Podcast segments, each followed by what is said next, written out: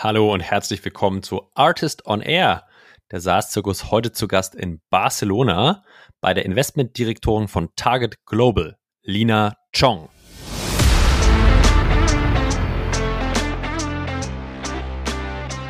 in a pre-seed, for example, uh, sometimes we are taking a team risk. Maybe there is not kind of the full set of competencies really needed in order for uh, the product and the commercial side to realize itself.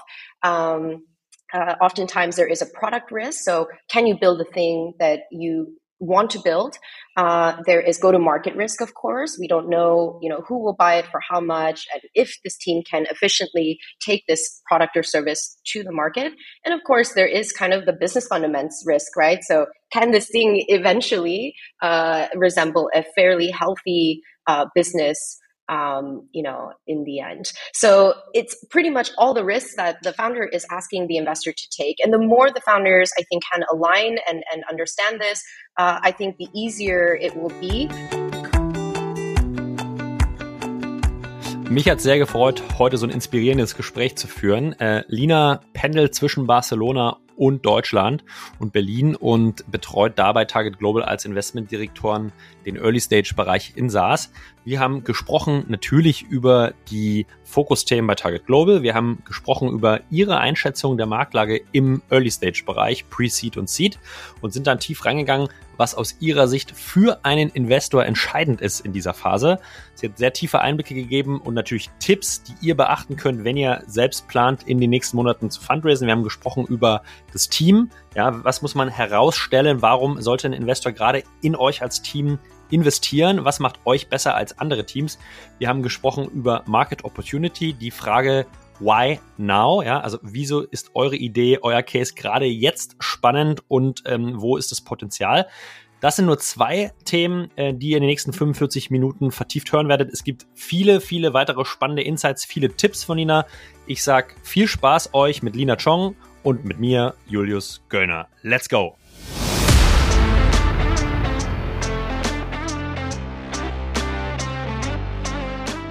Artist on Air der SaaS-Podcast für den deutschsprachigen Raum.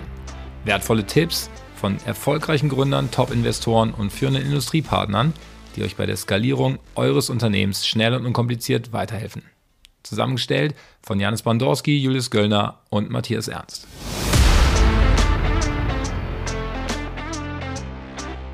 Ihr Lieben, um in diesen Tagen Early Stage Funding zu bekommen, hilft es natürlich auch etwas Traction zu zeigen. An dieser Stelle ein Hinweis auf unseren aktuellen Werbepartner.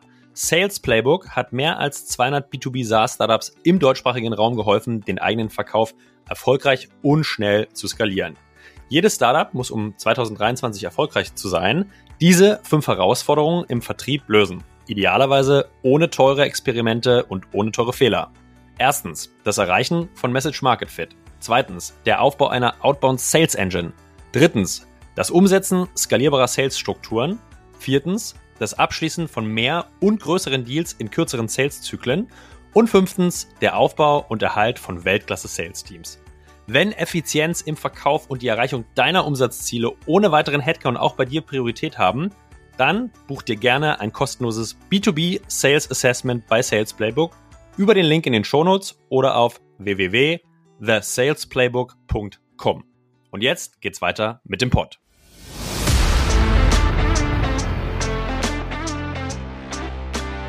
Hello and good morning, everyone. Back to the show Artist on Air. And uh, today I'm quite happy to have a special guest here, Lina, Lina Chong from uh, Target Global. So, Lina, probably it's the best if you introduce yourself because you're not only an investor, you also have a quite uh, intense experience as an operator. So, uh, Lina, welcome to the show.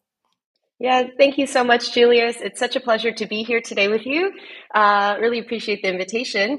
So, I am uh, currently with Target Global. Um, I've been here for about a little over four years.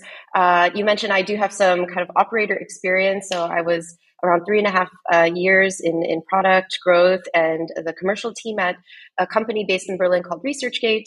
Uh, business essentially grew from, I don't know, 50 employees to about 300 people when I was there. Uh, and effectively near zero revenue to about 15 million revenue by the time I left. Uh, so really got the opportunity to see a somehow early, you know, growth company. Uh, and before that, I had uh, two of my own uh, businesses. Uh, one was in Indonesia, a consumer uh, business, and a, a consumer-enabled SaaS company out in New York. both of them sold actually quite a bit early. So I can't say from my personal operating experience that I've kind of growth um, that growth experience under my belt, uh, but certainly uh, I, w- I yeah would say a pretty well-rounded view on uh, early operations and investments. Taking a look on this free operating roles, Alina, how, how did venture capital at this stages uh, play a role? Was it uh, bootstrap companies or was venture capital always uh, involved? so my first companies, so two of them, they were actually backed by angels. I took on no uh, kind of institutional venture capital per se. Uh, obviously, at ResearchGate, there was uh, quite some institutional capital. So, um, I mean, Benchmark was there. Um, yeah, even eventually Goldman, right? So, very different experience. Uh, yeah. Uh, and maybe also a couple words about what I do at Target Global. So, I am Target Global is a pan European fund. Uh, early and growth stage, so writing anywhere from around 200,000 up to 20 million uh, in the first check. We are also opportunistically doing some uh, kind of late stage investments up to 100 million euros. So we like to see ourselves as full lifecycle uh, partners to the founders we work with. Uh, I personally focus only on the early stages, so up mm-hmm. to Series A. Uh, today, I think we're going to be talking a lot about pre seed, uh, seed, and Series A businesses and yes. Uh, a little bit the funding environment. but yeah, this is essentially what I do every day here at, at Target. we're pretty generalist uh, fund. Uh, we mm-hmm. have teams that look at different verticals, different models in different stages, uh, as well as different geographies. Uh, but yes, we're, we're quite uh, generalist. So if yeah, anyone from the audience here would like to reach out to me, uh, maybe reach out to Julius, or obviously you can find me on LinkedIn. Maybe just to get a little bit deeper into the different roles and receive for just a second, Alina, you're you're acting as an investment director there. Just maybe you can give our audience a little bit of feeling of okay, uh, how is this role structured at Target? Yeah, is do you have a team below you? Uh, you said you're focusing on different verticals, so maybe you can just give us give us two, three sentences about how is this ro role structured. Yeah, absolutely. So essentially, uh, as a director, I have the ability to take uh, any investment. So from really start to finish. Uh, obviously, I'm not myself writing the checks. I do. There is a committee here, uh, as we do have our own investors. Uh, so there is a um, a committee, uh, but effectively, I am yeah able to carry investments, investment opportunities from pretty much end to end. Um, my team below is uh, so I work with a couple partners, uh, Rick and Shmuel, and uh, I work with uh, um, investment managers um, and, and analysts. Uh, so we are essentially from, let's say, the analyst level, structured as doing a lot of research, a lot of kind of market overview, a lot of kind of um, deal sourcing, uh, and the kind of more senior you get, I would say, in general, the work tends to shift more from, let's say, classic kind of deal flow and deal generation motions and research motions all the way up to uh, more time spent with the founding teams, uh, you know, taking board seat, uh, etc. So I hope this kind of um, gives a bit of insight into the levels here, and then in terms of sector coverage. Uh, so we do have teams that uh, look specifically at fintech. For example, we have mm-hmm. a, a, crypto team from a kind of uh, spun out crypto fund. Uh, as another example, we have a digital health colleague uh, looking purely within digital health. So whenever we have a, uh, let's say, a large enough market to cover, um, you know, obviously SaaS and marketplaces, so uh, either vertical or, or, or, model to cover, uh, we have dedicated uh, folks within the team that spend the vast majority of the time uh, looking into that vertical. Thanks a lot for the explanation. I think this really helps to get a feeling of uh, structure of the fund and also like the, the, the the playing fields you're you're acting in. So you already mentioned. I think one of the biggest questions for a lot of founders and listeners is of course of course fundraising in 2023. Uh, how should this work at all? I think there is a lot of uh, discussions going on on later stage if you're uh, close to public markets. But what we like to do today in today's episode, Lina, is like really focusing early stage. But before doing this, I think it makes sense to get your view and feelings on fundraising and the market in SaaS in general January 2023. So maybe you can elaborate a little bit on how do you look on the market right now? Yeah, I think you know for an investor, it is a great time to be an investor uh, in some ways, right? So I think there will be uh, definitely we have seen a sobering of kind of valuations uh, and amounts raised in the pre-seed, seed, and even Series A uh, stages. Uh, I'd love to actually um, pull up an interesting statistic that I saw recently. It was published from Carta, so uh, you know, take it with a grain of salt, right? These are equity rounds, uh, U.S. based, uh, but I think it gives a pretty good um, uh, view on what we could potentially expect in this year. So, in the latter half of 2022, uh, Series A rounds, so about 40% of companies raised a, Series A round uh, that was below $5 million. And just to give some perspective here, on the first half of last year, 40% of companies actually raised a Series A round between 10 and 25 million. So if you look at kind of the implied uh, valuation of those rounds, right, and how quickly this shifted from one half of the year to the other, I think this year, or at least the first quarters of this year, uh, I think it's pretty reasonable to expect that this either remains flat. So I think Series A companies uh, will be raising less uh, at kind of lower valuations. Uh, to me, this essentially means that investors are demanding more from the founders, right? Achieve more with less, be resource constrained, uh, and also uh, kind of, you know, instead of growing into, let's say, borrowing into the future a value of a business that is 40, 50 plus million dollars, uh, probably take it more iteratively or more incrementally, right? So grow into that 15 million, 20 million valuation, grow into that 50 million valuation thereafter, and not kind of borrowing against that future upfront today, right? So I thought, you know, I think you asked about my personal view. I think there is right now no reason for me to believe that this would improve uh, drastically, right? So uh, I think at best it will remain relatively flat. Um, and yeah, I think uh, maybe even a little bit more suppressed. So I think this has also some impact on pre-seed and seed rounds, obviously, right? So the kind of earlier you go as a business, I think, uh, yeah, I would just say price is probably going to be one of the biggest points in fundraising this year. Okay. Price will be a point. And before we continue with the early stages, Lina, I, I would take this uh, statistics for a, one, one deeper question because taking a look on the companies who raised maybe first year 2022 on high valuations, Series A, what is going to happen with them? Yeah, well, hopefully uh, the teams there can be agile enough, right? So, I mean, first half of last year is not so long ago. So, unless there has yeah. been, you know, let's say not very prudent kind of spending or not good enough controlling of kind of growth and budgets, right? I think a lot of those companies hopefully can extend runway uh, into hopefully next year. Maybe their investors are willing to be supportive uh, in extending that runway a little bit further out. Uh, but I do expect that quite a few of them will simply just not make the cut, right? I think once you get into a certain, let's say, growth motion, uh, spending motion, it does take time to wind a lot of that down it does feel uh, like a you know a massive challenge. Maybe internally, it might feel like some sort of failure or mistake, right? To ramp down some cost, restructure the business a bit, right? Let go of some people. Obviously, this has real you know also mental psychological effects on teams and, and its motivation. Yeah. Uh, but I do expect that the most resilient of them will be able to somehow extend runway and uh, survive. Obviously, what it means from a fund, next fund uh, round perspective, funding round perspective, yeah. is that yeah, probably down rounds are going to be, uh, let's say, not uncommon. More, more common, definitely, than the last uh, couple of years. Uh, I 100% agree to this, Alina. So maybe we go back to the early stage now, like really fundraising, pre-seed, seed, and maybe also like Series A. And you mentioned that, of course, we will probably have an effect on prices in this rounds.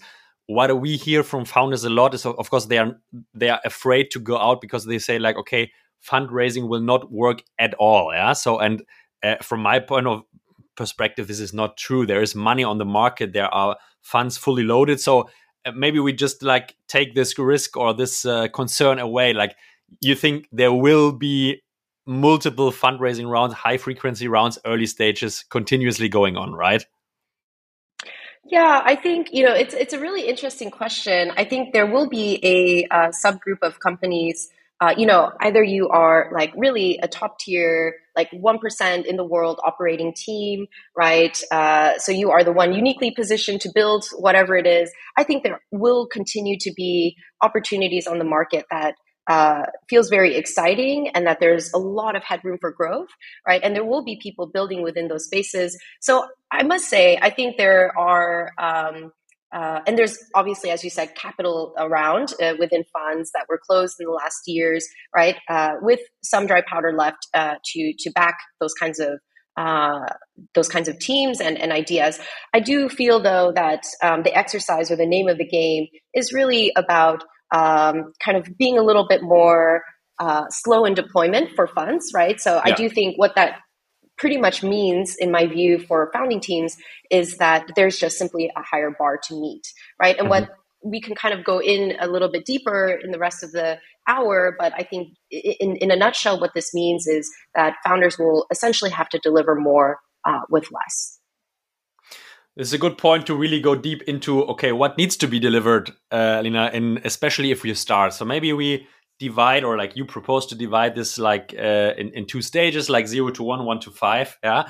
So maybe really we talk about like funding super early. What do you from an investor's perspective think teams needs to prove or teams needs to tell in their story to raise capital pre-seed and seed? Maybe we can really yeah. give an overview and then go deep go deep point by point yeah, would love that. Um, you know, of course, that pre-seed and seed, and this is kind of the phase where I call, you know, it's obviously zero to one, right? You're creating creating something out of uh, virtually nothing, and um, you know, really trying to get a business up to, let's say, around. I think a good or well accepted benchmark is around one million in revenue.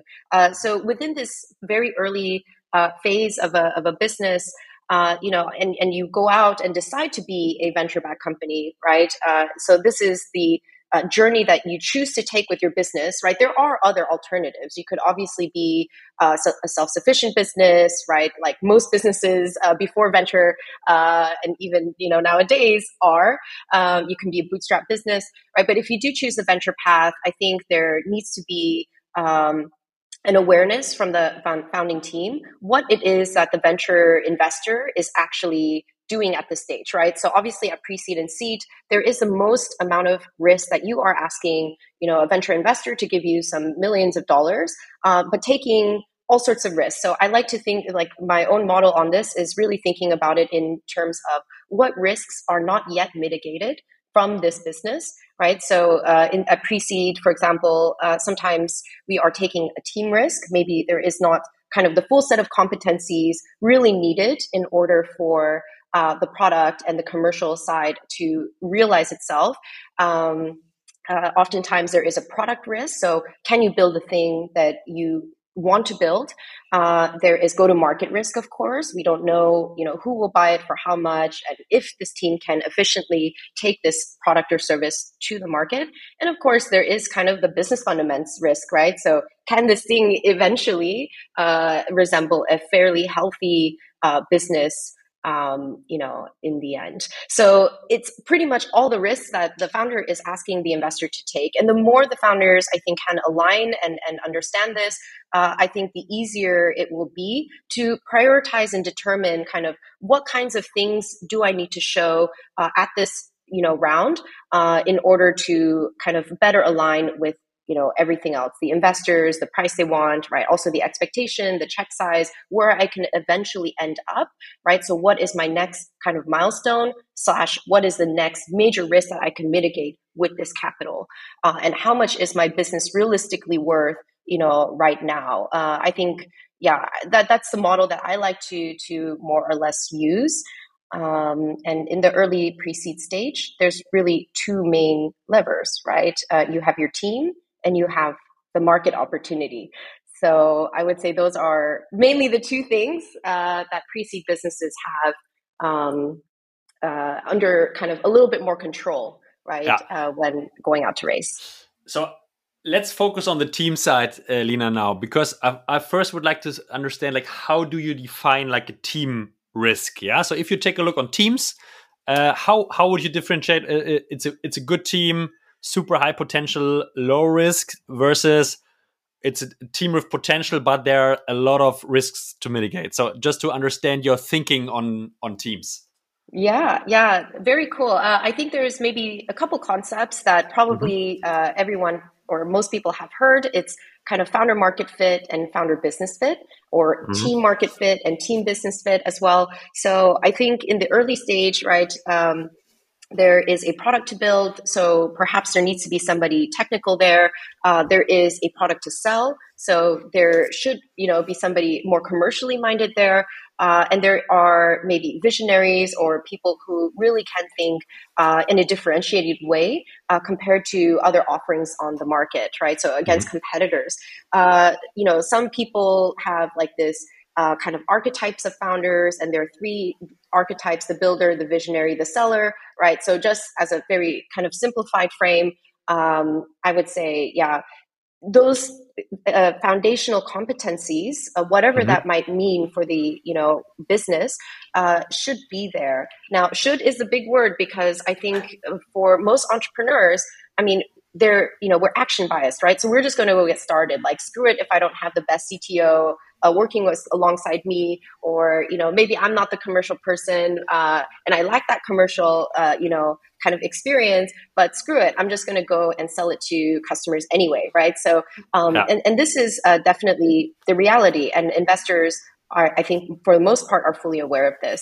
So uh, I think when we look at a team or a founder, um, the way we would assess, okay, what makes this team top notch is mm-hmm. really kind of what unfair advantage does this team bring to the business, right? To position itself already at this stage as having the best possible, like the best probability of a uh, successful outcome, right? So I think, um, yeah, when we look at team, that's essentially the question we ask is why these uh, why these people, right? Why her? Why him? And um, what's that unfair advantage that this team? So, what's the unique perspective? Uh, what's the skill sets? What's the experience, right? That the team brings to the table here. Very interesting. Um, of course, my continuation question would be: Okay, what could be differentiating factors? which uh, have an unfair advantage and maybe you know you have a, a, one or two examples out of your portfolio uh, you can elaborate on. So maybe tell us shortly what the companies are doing and why you decided to invest in these teams and what's their unfair advantage on the team side. Yeah, yeah, absolutely. So uh, I think the the most common one that investors typically look out for is experience, right? And not just. I think there's there's also for me a, a, distinction between operational experience and founder experience. So yeah. uh, of course, the deeper operational experience you have in a in a yeah uh, in a certain area. Uh, so early stage product, for example, right, or early stage engineering. Uh, I think uh, the, the, the better, right, the more confidence an investor will have when you say, "Hey guys, I know it's a risk that um, you know we're raising this money to say we're going to build a product that we say we're going to build. But don't worry, I, I, have like five, six, seven experience doing exactly this at the stage, right? Mm. At XYZ company. So I think the depth of your abilities and also the strength of those abilities, right, uh, really is, is important there. I think in another sense, um, so founders also just maybe a clear example of that is, um, you know, I can think of Avi from TravelPerk, right? So before, uh, so TravelPerk is a B2B uh, business travel booking platform. Uh, mm-hmm. They are essentially a travel company, right? If you think about Kayak or Booking.com uh, and its basic user experience, uh, a lot of that is wrapped into the experience that TravelPerk delivers for B2B travelers. Uh, we saw okay first of all travel is an extremely difficult um, space to play in. There are you know i think 50% of the world's travel is essentially booked through one or two platforms right? Yeah. so extremely difficult space. Uh, but when we looked at um, avi's background first of all he was an engineer um, not just by studies but also by training for many many years. He understood exactly uh, how to build uh, complex products uh, he had actually started another business in travel before, uh, not okay. just as an engineer building the thing, but also as the founder. So he knows kind of, he understood um, how to raise capital, how to hire people, right? And all the other complexities that come with early stage businesses. He sold that business to booking.com and then got the chance to work within one of the biggest travel businesses in the world uh, for for some years before he then said, okay, here is a very unique view on the market. Uh, here's my thesis. Uh, I think I know exactly what I need to do to build it out. Um, then he assembled his early team and started to just build. So I think you know Avi is a really good example of a founder who has uh, a considerable amount of highly relevant experience uh, that really put him on, um, let's say, a different kind of uh, percentile amongst his yeah. peers uh, for this space. And short question to this, it sounds like he is a single founder. No, he he assembled a, a team of co-founders. Yeah, but he was uh, one of the. I mean, he was the main guy. The main with this. founder. Because my idea would be, of course, I think on the tech side here and maybe the fundamental side, I completely understand it's like top notch. My question in this case would be, okay, on the if I take a look on the team, how is the go to market managed? Yeah, so uh, probably that, but probably he assembled someone around him who has right. or had experience in go to market as well, or that's absolutely right. So since very very early on, uh, he understood that that that was a competency he needed to fill for a successful outcome. Uh, and he ended up tapping somebody uh, actually from a very uh, unexpected place. So, on the other side of the world in Australia, uh, somebody who has run kind of enterprise and SaaS sales for, mm-hmm. I think at that point it was six or seven years. I might not be doing JC justice here, uh, but there was definitely uh, a very cool hire and somebody that, yeah, was I, I, would say exactly right for the stage and experience uh, that he needed. And JC okay. still with the business. So yeah. goes to show, yeah. V- very great example, uh, Alina. W- one question which is maybe arising from a younger crowd of listeners now is like, okay, if I'm just finishing my university and I have ideas in my head and I don't have experience or I don't have much experience, uh, nor in, in funding and not in founding a company and also like not in operating in a company, sounds like I, I cannot found at this point of time in my life at all. How how, mm-hmm. how how do you take a look on this really young teams with uh, not much experience?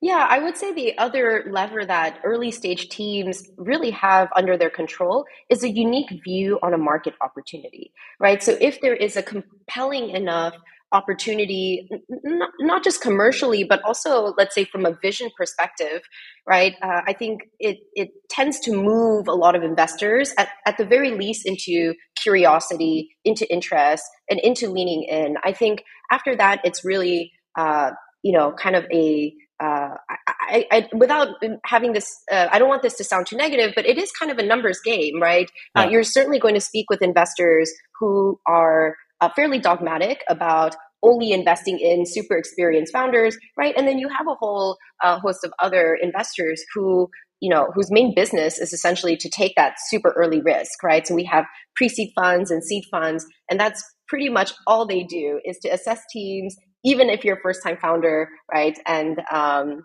make a bet on you. So I think there is capital and there is a profile investor for uh, you know first time, very young uh, founders as well. But there is that lever that you need to really uh, control, right? Which is your narrative, why you and why this opportunity. So, I, if I just can conclude with my words, you know, to, to, to rephrase it or to just check if I got it right, it's like two two different things. Either it's like two different stories, right? The one is probably really based on experience, and I can show that I uh, solve the problem before I have experience in this vertical, I have experience on a function. It's like the one story. And you have also probably a, a different IIP and ideal investor profile for this. And then the second thing is like different story. Okay, maybe a young team. I, there is not so much experience, but I can show that my thinking on the market is quite innovative. It's disruptive. We can build something big. Market sizes there.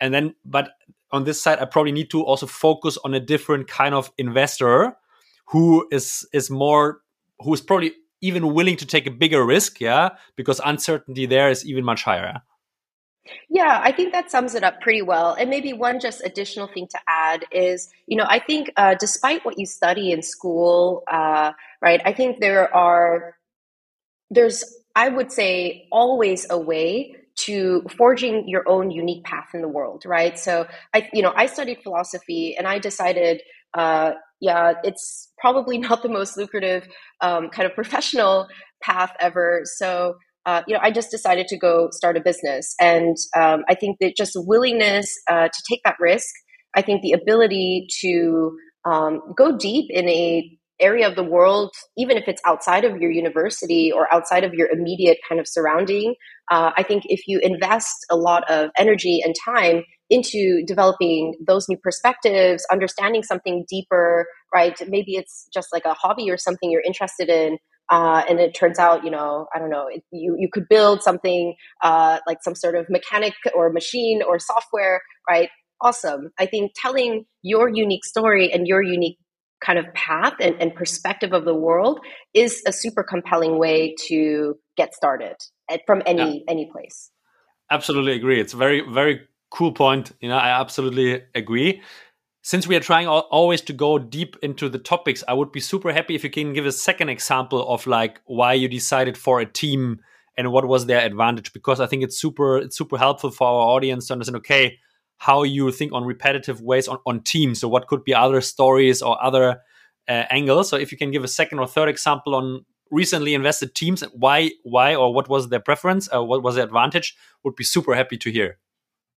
Yeah, uh, there is a, a couple examples I could think of. So when it comes to a team that, let's say, what maybe wasn't so experienced in terms of like their their yeah career track uh, and how relevant it is to the business. So uh, there's a company in, in, in Barcelona called uh, Freeverse. They mm-hmm. essentially build an API uh, that allows for any business out there uh, to uh, essentially mint NFTs, right? NFTs, terrible, terrible time in the market now. But I think the underlying technology there is a very interesting one. So uh, it essentially allows or it enables uh, any kind of decentralized product to be built from any type of business, right? So mm-hmm. you don't need to build kind of your own layers. You don't need to have the right engineering talent. You simply kind of connect into uh, Freeverse's API, and you can do kind of all sorts of things, right? You can mint those NFTs, you can enable your end users to trade uh, NFTs, so on and so forth. I think uh, the team here, um, it's an interesting group. So there were uh, mainly from academia. There's mm-hmm. one person from consulting, uh, one person who's more of a classical engineer, uh, but mm-hmm. the rest of the team uh, uh, were, you know, they were professors in in physics, and right, one of them was like. Yeah, I don't know, an inventor of. Um, uh, I, I, think today it's called Atmos, uh, yeah, it's it's it's a surround sound system that are that's used in movie theaters and everything, right? So he had invented okay. uh, this kind of technology and patented it, right? So uh, when I met the team, there were kind of a few things that really struck out to me. One was that they actually already had built the tech, the core of the technology uh, on their own, just because okay. they were curious and passionate, right? So a lot of that actually, we're going to build this thing risk uh, the product risk was in a way out the door already uh, at the mm-hmm. at the time I met them. The the second part was their ability to solve problems in an extremely creative way. So how they actually um, uh, built uh, Freeverse. Uh, and one of the one of the big propositions of using Freeverse is you can actually scale up and mint millions of NFTs, uh, have everything kind of on on the chain, right, without actually paying gas fees for millions and millions of transactions. So I, I think that when I saw the ways that they thought about solving problem, it was so impressive, and mm-hmm. how far they got with so little was so impressive. I I felt almost compelled to um, uh, you know make a bet on these uh, on these guys. Uh, so hopefully that was another cool example is a very cool example and maybe also gives like a little bit of confidence to like this early teams if they have a great idea in mind and they have a little bit the ability and, and resources to, to just drive their idea a little bit to reality and like maybe get some meat on the bone. As i understood you right this helps a lot in like first showing how they work. Second of course showing how they solve problems. And also of course you're not coming with empty hands and just a powerpoint. You're coming with something which is like in a process of being generated and being built already yeah yeah, that's right. That's right. I have one other question, um, Lina. If if I think in terms of mitigating risks on the team side, I think there are one or two or even more like uh, talent investors out there, entrepreneur first, Antler, who, from my outside view, really much focus on really like reducing this risk already, like in terms of combining teams, analyzing talent, acquiring them. Um, are these interesting pools for you to invest? Uh, like, do you take a regular look on them, or say like, okay, uh, cap tables are already a little bit uh, fragmented? Then it's not interesting for us. Like, how, what's your view on talent investing or talent investors?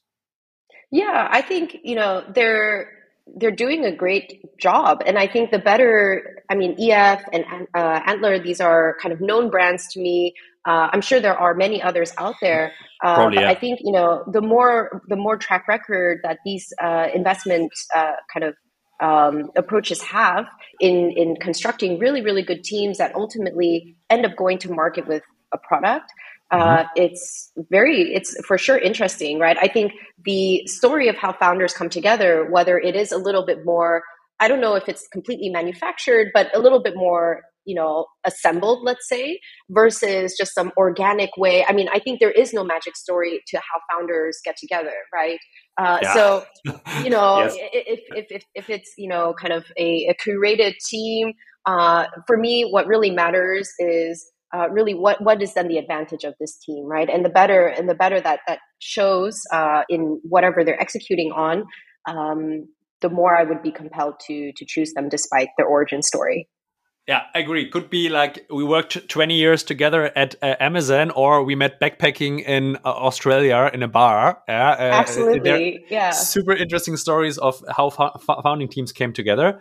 Um, but I think okay, let's let's finish the the view on the team's advantage, um, Lina. And I think the second one you mentioned was like market opportunity. Yeah, like the yes. typical the typical why now yeah like what's yeah. what's the opportunity so maybe you can elaborate a little bit on on this second dimension uh, you're you're taking a look on when investing yeah i think you know there's uh, something to be said about the ability to see something unique in the world right i yeah. think uh, it, it, it, somehow comes through when I when I you know uh, follow folks like Elon and Peter Thiel, right? So Elon says think from first principles, right? And for me, what that effectively means is view your own perspective on the world, and maybe somebody can look at uh, a patch of land and just see a patch of land where somebody else can see right an amusement park like disneyland right? So i mean i think it's, it's all about kind of how how you flesh out opportunities and and what is your unique uh, vision of something that should exist in the world and why uh, why now right? And the better you can tell that story uh, i actually think this storytelling skill is probably the one of the most underrated uh, aspects of being a founder um, it, or, or, overlooked aspects of being a, a successful founder uh, is you really need to sell uh, your investors, your early employees, right? Literally everyone, your customers, probably even your family and friends. They're like, you're crazy. Why are you doing this now? Right. So I think the ability to um, pull people into this scope of vision that you have. Uh, and the and the better you can do it, the more compelling and charismatic you can do this, right? Uh, the easier it will be for the founder to communicate what she wants to realize in the world. Uh, and, and and the more kind of aligned the investor and the the founding team is on this view on this opportunity, right? Is it a big one, right? Is it uh, a lucrative one? Um, does it do good in the world, right? Like, I think the more you can kind of align and, and compel people to see that perspective of yours, uh, the more successful you will be in uh, essentially fundraising, even with a PowerPoint. Really cool thoughts, and I get quite inspirational to to to to, to say.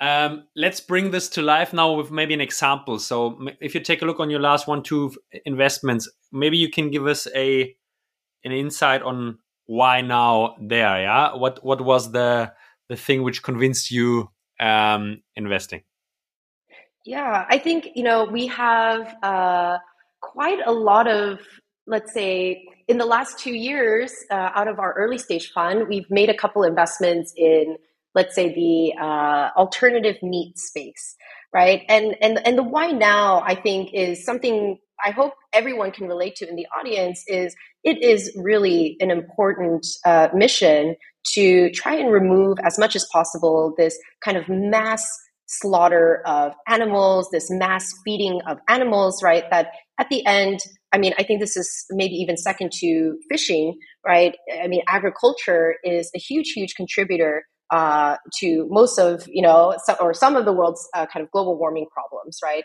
Uh, and whether you agree or disagree with the concept of global warming or whatever, I think it's pretty clear that humans certainly have an impact in one way or another in the world, right? So the why now story um, from a super kind of high level just made sense. Uh, but why now for those teams uh, right now, right? So there, there were a lot of kind of opportunities highlighted within that investment, let's say, um, assessment uh, kind of time, uh, where it was pretty clear to us okay, you don't need to actually build a lot or invent a lot of this stuff from the ground up. Yes, there is a lot of science embedded in, right, producing, so creating and producing those alternative meat products. But that research has existed for a long, long time.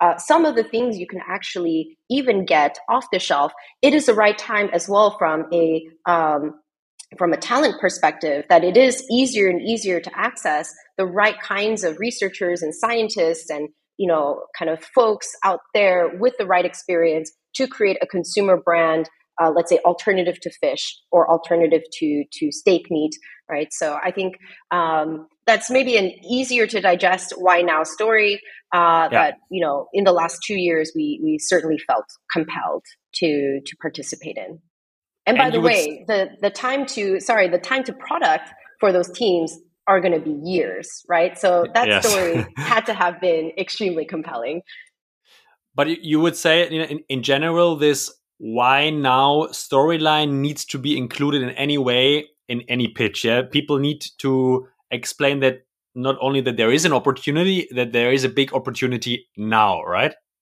Yeah, exactly. So maybe there is some sort of undercurrent happening in the market, right? So the fact that uh, Apple is working on kind of virtual reality headsets, right? Uh, people have tried, Google has tried, right? Uh, Facebook has tried in, in some shape or another. Um, now, it hasn't, you know, quite picked up the traction, right? That that uh, like the iPhone has, right? So, do we believe that uh, the best consumer, uh, you know, kind of let's say brand in the world, arguably, uh, can actually have a success, a, a, shot at success of launching this hardware, right? And obviously, um, if there is a successful launch of that hardware and, and mass adoption of this hardware, there's countless other opportunities to come. In absence of this, and in the past when I have, uh, you know, looked at and spoken to teams working in AR, VR, which is, you know, a very interesting area to explore, I just always thought, but what is that iPhone? What's the catalyst for people to really adopt all of this yes. cool stuff, right? So that, that's always kind of been somehow, um, there's been some dissonance in my mind. Like, I don't understand why now right? Maybe in five years, maybe in 10 years, but I just don't see the catalyst for today. Uh, I think in absence of a catalyst, um, of course, you can uh, as well just say, look, it is an underserved or untapped market, right? So I think in the world of, let's say, I don't know, let's take the most basic of softwares like CRMs, HR software, accounting software. There's plenty of markets in the world, right, that do not function off of desktop and probably a really cool iteration of a CRM software that looks and feels and functions very differently from the ones that we all know, right? It's probably a massive opportunity in those markets, right? So I think yeah. the uh, yeah the why now can actually be interpreted in different ways very very interesting perspective on on this. And as, as i can see on the time already i think we will not manage to talk about the one to five perspective because uh, i think i've hundreds of more questions in the, on the early stage. But let's say like we finish this topic of this two big dimensions. So the question now is now okay what need to what, what do i need as a team to focus on uh, the, the, first 12 months? Yeah like uh, i have limited resources. Or even like telling the story not even having closed the funding what do i need to tell what I'm focusing on the first 12 months. So probably yeah. there are, from your perspective on the market, a couple of things which now works different than 12 months ago. So what would be the recommendations from yours side? What are aspects, topics, uh, things teams should focus on very early stage um, nowadays? Yeah, I try to keep it pretty practical and uh, as broad as I can. Uh, I think, you know, also having been in the operating side myself, um, uh, I think it's very easy for pre seed and seed stage companies and, and, founding teams to get very distracted because yeah. essentially, when you're going from zero to one, uh, you can really do anything. And it's actually, you should be exploring as many alternatives and options and paths to market and you know customer segments and, and all of these things as you can however i think the earlier that you as a founder can then take internally the risk right so i'm going to build this thing i'm going to sell it to this segment i'm going to choose these sets of features at this price uh, and the sooner you can kind of let's say take that risk, right, as a founder. What am I really betting on right now in this next year or in this, you know, whatever runway you have? Um, and what's kind of the uh, biggest possible milestone, the outcome I can achieve, right? I think kind of that two sets. So really simplifying what you're focusing on and going super deep, really taking that risk, really taking that bet, and then putting a really hard, high bar for yourself, kind of in terms of what's the milestone I want to achieve. So if you say, I would love to sell, you know, this super yeah, this really kind of lousy MVP that I'm super embarrassed of, right? Like I wouldn't even pay for it right now, but um, I'm going to go and sell, talk to one customer anyway, right? Uh, don't just talk to that customer, ask them to pay for it, right? Or say, okay, let's talk to not one, but 10 customers, right? Uh, so I would continually kind of step up that milestone, that milestone should be directly associated with a risk that should be mitigated in the early stages, right? And um, as much as possible, simplify, focus, and have the courage to also take the bet. I think hedging risk too long is uh, for a founding team is kind of yeah. I mean, it takes time, and that's essentially cost, right? That's money out the door every day. Su- super important topic, Lina. One of my also favorite topics I'm talking about, like focus, focus, focus. And nevertheless, of course, sounds easy in theory. It's super difficult uh, in realities because um, your your state of information is quite low and the uncertainty is high. So, do you have any best practice or recommendation how to achieve this point of doing a decision uh, taking one path or the other. So, is there some kind of instruments or methodologies you, you propose to founding teams, like how to achieve this position point? Yeah, I think you know one of the really big learnings that actually I I made um, operating my own businesses and then actually working in a growth startup, early early growth startup, right? Uh, the more structured you can make your experiment. So you have a question Is mm-hmm. this channel the better go to market channel? Is direct sales the most effective go to market channel, right? So what is it? Uh, I would say the better you're able to create um, and limit variables. So A and B and maybe C, right? Uh, and, and kind of track as much as possible the steps like the funnel essentially, right? Uh, the cost in that funnel. Um, and essentially just think super iteratively. So one mm-hmm. message at a time, one pricing, one feature or whatever at a time, right? In three different or two different channels, just as an example, uh, and, and do it quick. Yeah. So don't, don't kind of go for, let's say, statistical significance so early on, you're also needing to rely a little bit on your gut and your experience in those early in those early days, uh, but make it structured. And that will help. I, it helped me actually become more and more decisive.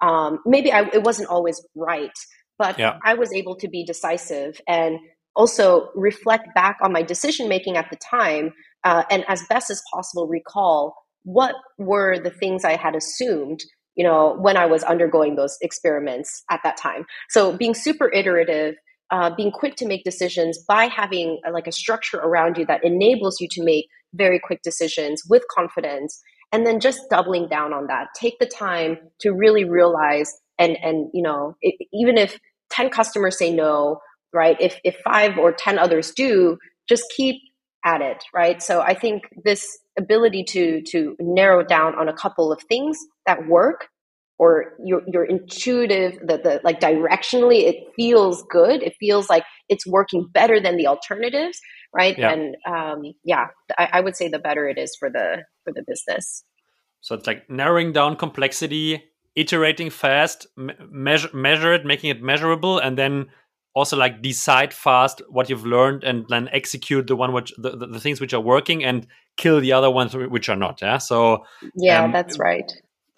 Very very cool very cool approach. And of course not still not easy because complexity is high and like deciding like which variables you focus on is still something uh, which is not easy. But as you said there of course we are back to the team component. If you have experience in a vertical in a market or in a segment then you just have an intuition or experience on what to focus on which makes yes. these experiments quite faster and um, probably in, in, a lot of cases even not necessary anymore because you know what uh, the output is taking this to the next point, what are other things, Alina, nowadays people should think about or focusing on in this zero to one stage, um, thinking about their own business?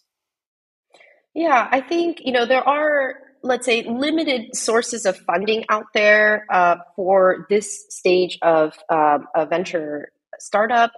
Um, or even if you decide to opt out of the venture route, right? I think there are alternative sources of um, funding that a lot of actually some founders I think don't even might not even know exists. Uh, I, I, read an interesting statistic about a public grant um, uh, program in Germany called Exist. Uh, they have a 50% acceptance rate but only had 430 applicants in 2020. I don't know what those statistics look like in the last couple of years, but uh, to me, this, you know, and, and just anecdotally from the founders that I know of, um, they don't tend to apply to those kinds of grants, right? So if you're a super early stage founder, you're cash strapped, uh, paying one or two person salary uh, could go a long way. Um, I think it is painful, it's opaque, right? It is a process.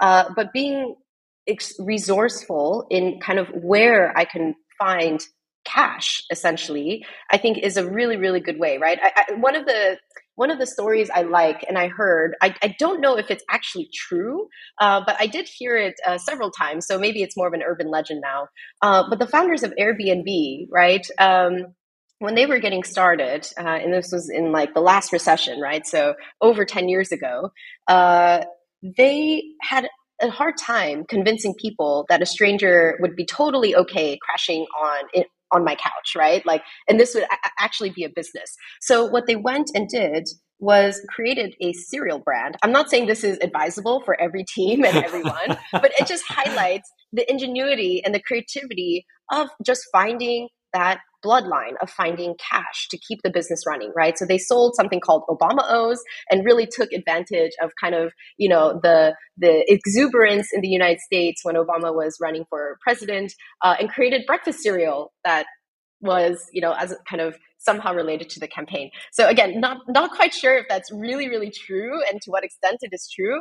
Um, but you know, I think uh, having creative ways, being very scrappy, very resourceful, uh, are are some of the most important traits uh, I think in the in this year. Um, I would also say, look, you know, sell to your customers. Uh, far too often, I hear from founders, I'm not focusing on revenue right now, and that's that's fine, you know. And I, I think I, I I totally get what the the team is trying to say. Is look, we're just not investing everything that we've got into operationalizing and creating this go to market motion or this go to market engine or this growth engine or whatever that might mean right? And, and that's totally okay. But i do think that um, the sooner you can pretty much win you know dollars sales from your customers um, the better right? So don't be afraid to focus on revenue. It doesn't necessarily mean um, you know you need to put everything behind revenue you're of course iterating on product and discovering the market and customer profiles and so on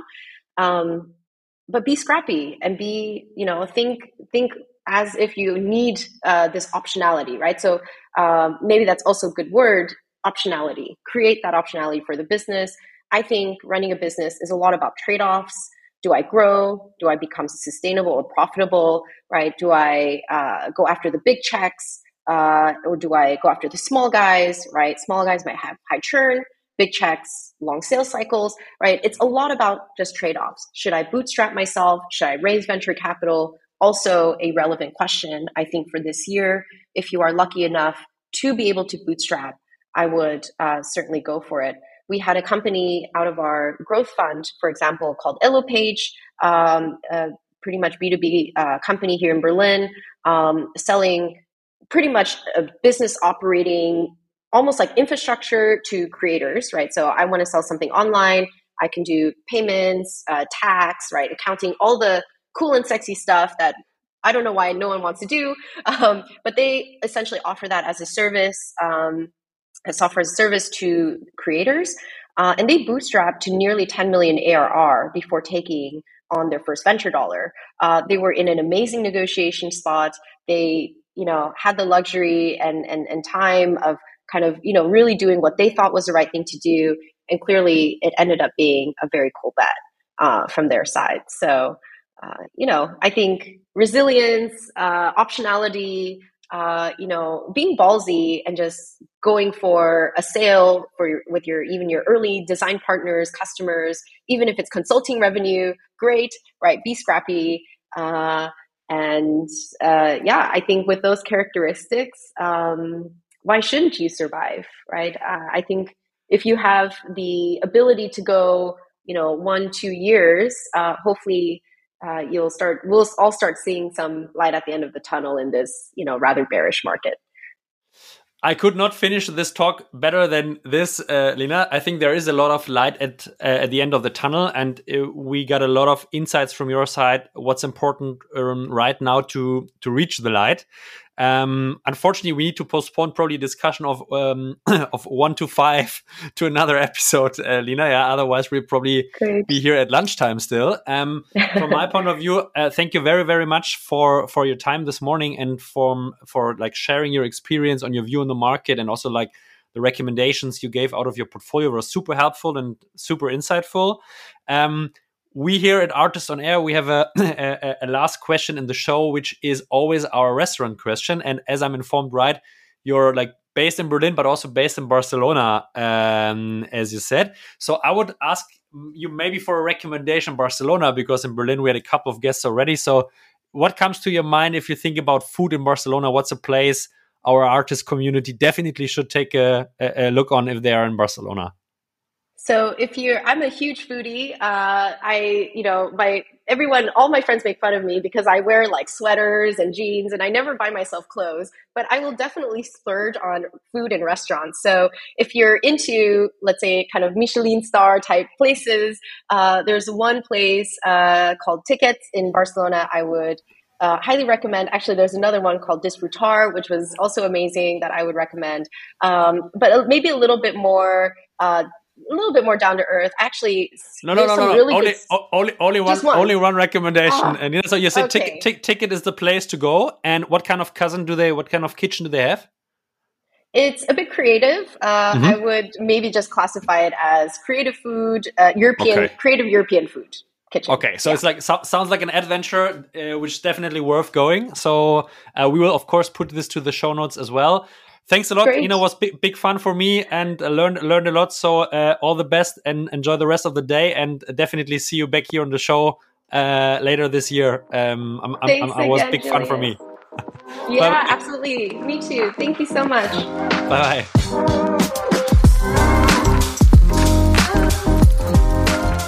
Ihr Lieben, herzlichen Dank fürs Zuhören auch in dieser Woche. Wir freuen uns auf euer Feedback, gerne direkt an mich per LinkedIn oder an podcast@artist.net. Auf artist.net findet ihr auch alle Informationen zum Artist Summit dieses Jahr am 12.10. in Berlin. Und neben super spannenden Speaker haben auch schon unzählige Top-Investoren im SaaS-Bereich für dieses Jahr zugesagt.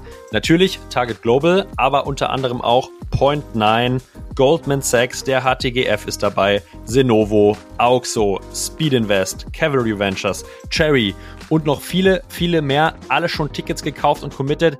Das heißt, meldet euch gerne an, bewerbt euch, seid mit dabei. Ähm, wir haben dieses Jahr in Summe 400 Founder Tickets und 100 Investoren. Äh, wenn ihr Lust habt, meldet euch. Wenn ihr Fragen habt, meldet euch ebenfalls. Wir freuen uns auf jeden Fall nicht nur auf einen spannenden Donnerstag auf dem Summit, sondern auch auf ein umfassendes Rahmenprogramm im Rahmen der Berlin SaaS Week. Mehr Infos dazu wird es Stück für Stück in den nächsten Wochen auf der Page geben. Daher ähm, bleibt dran, schaut ab und zu mal nach, äh, meldet euch gern bei uns zurückfragen und ansonsten eine erfolgreiche und spannende Woche. Ciao.